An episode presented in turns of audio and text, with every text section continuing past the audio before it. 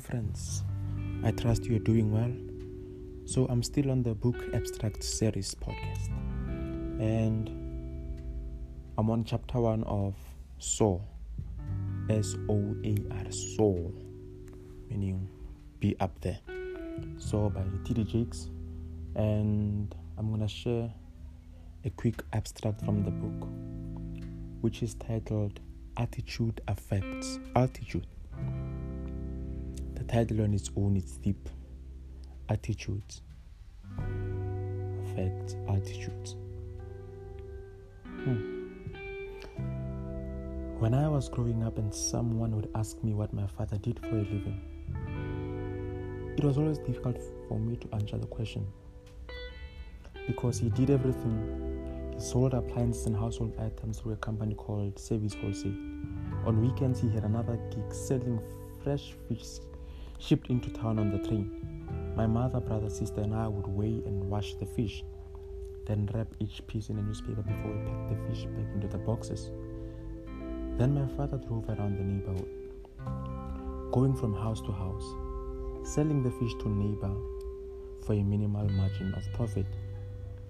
Whether he was selling new cookware or fresh trout, my father's beat up old red Ford pickup truck was his distribution channel. That truck also served to get him to his other jobs, such as odd jobs for neighbors and cleaning up after hours for local business. Fortunately, in the process of working all those jobs, my father finally stumbled upon a business through which he was able to drop many of his side endeavors and focus on one primary enterprise. He gradually went from being a jack of all trades, juggling many jobs, to a singularly focused entrepreneur. We had others in our community who paved the way a few black doctors and lawyers with their own practices. Those educated men had to hustle up their own business too. But because they were educated, they knew there was more to business than just making the sale. They knew you had to be well rounded in business, providing the service as well as the management. Looking back, I suspect they learned this lesson quickly, although my father never did. He didn't wield a college degree the way they did and never had a wealth of opportunities. What he did, he had a mop and a bucket a strong work ethic, creativity, and a can do, never quit attitude. With that, my father started a janitorial service business. Beginning as a one man operation cleaning office building, my father scraped and scrambled in order to do all that he needed to. Getting new customers, spreading the word about his business, and of course, the actual cleaning itself. Over the years, he built his company to more than 50 employees with janitorial contracts all over the state. He even had to get an office after a while and eventually had a secretary, Greta, who had a bright red hair. Although his business was growing and he was providing for his family, my father was never able to break through to a higher level because of his mindset. He got the wings of his vision off the ground but he never left the low altitude of his I have to do it all attitude. He struggled with managing his business and his employees because he ran in the same way he had when he was selling fish. He was still out there talking up business instead of taking care of business. He was still out there talking up business instead of taking care of business.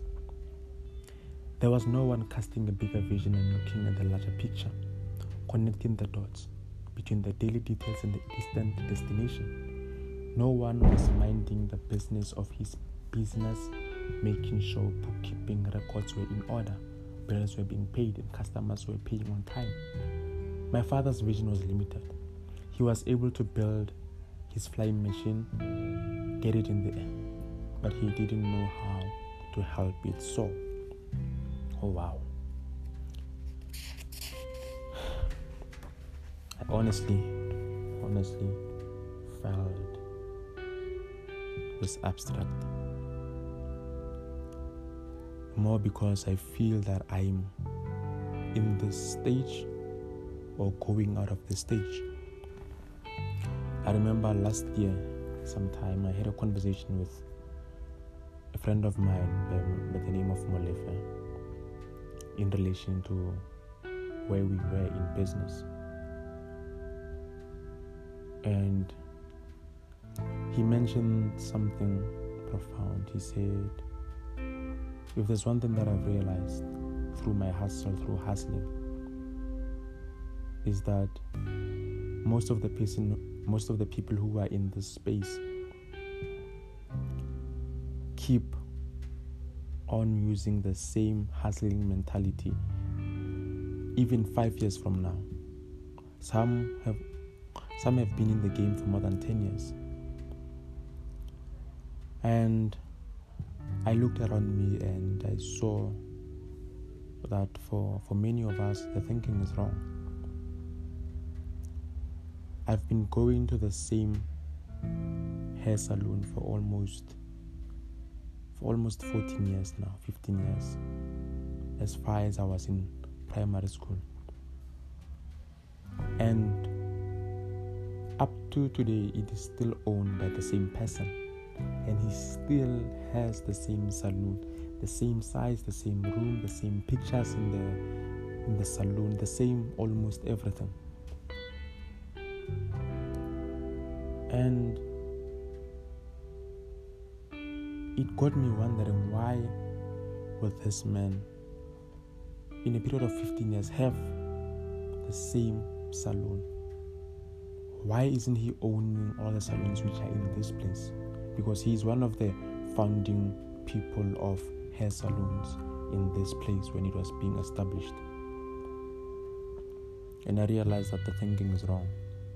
He still has the hustling mentality he still has the mentality of as long as I can put food on the table. And that is where most of us, especially as young black entrepreneurs, are. Vosi mentioned something also to say. In the same year that ShopRite was started, his father started a small business, spaza shop. A few years later, ShopRite has about several hundred shops throughout the country, and he still had about one or two spaza shops. And, and when he died, those spaza shops died with him. And so, me and my friend are constantly talking about this to say, yes, at the beginning of things we we can do everything. We can do this frivolous odd jobs because we are trying to build something. And these jobs are teaching us something about business. You can sell sweet snacks sell ice sell a whole lot of stuff so you can begin to understand the dynamics of business. But many of us get trapped just there making just enough to survive and I speak to a lot of young young business owners. And the, the mindset is, is is altogether wrong. Yes you've started a business. And yes you are running you're making bits of profit but then is it enough? I remember talking to the guy who's doing most of my IT my IT stuff. And I said to him you've built a beautiful business over the last seven years. You've managed to buy yourself a car and a house. You've managed to buy yourself all the equipment you will need to run the business. But you are not an entrepreneur, rather, you are self employed. And the difference between the two terms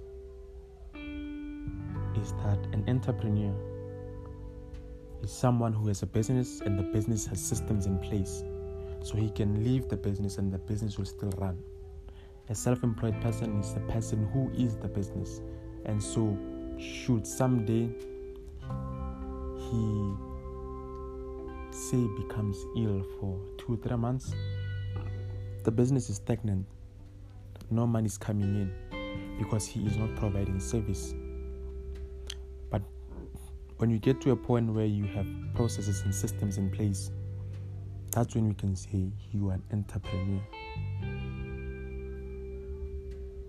And so a lot of us challenge, uh, a lot of us have a challenge of being in the startup being in the startup phase of a business all our lives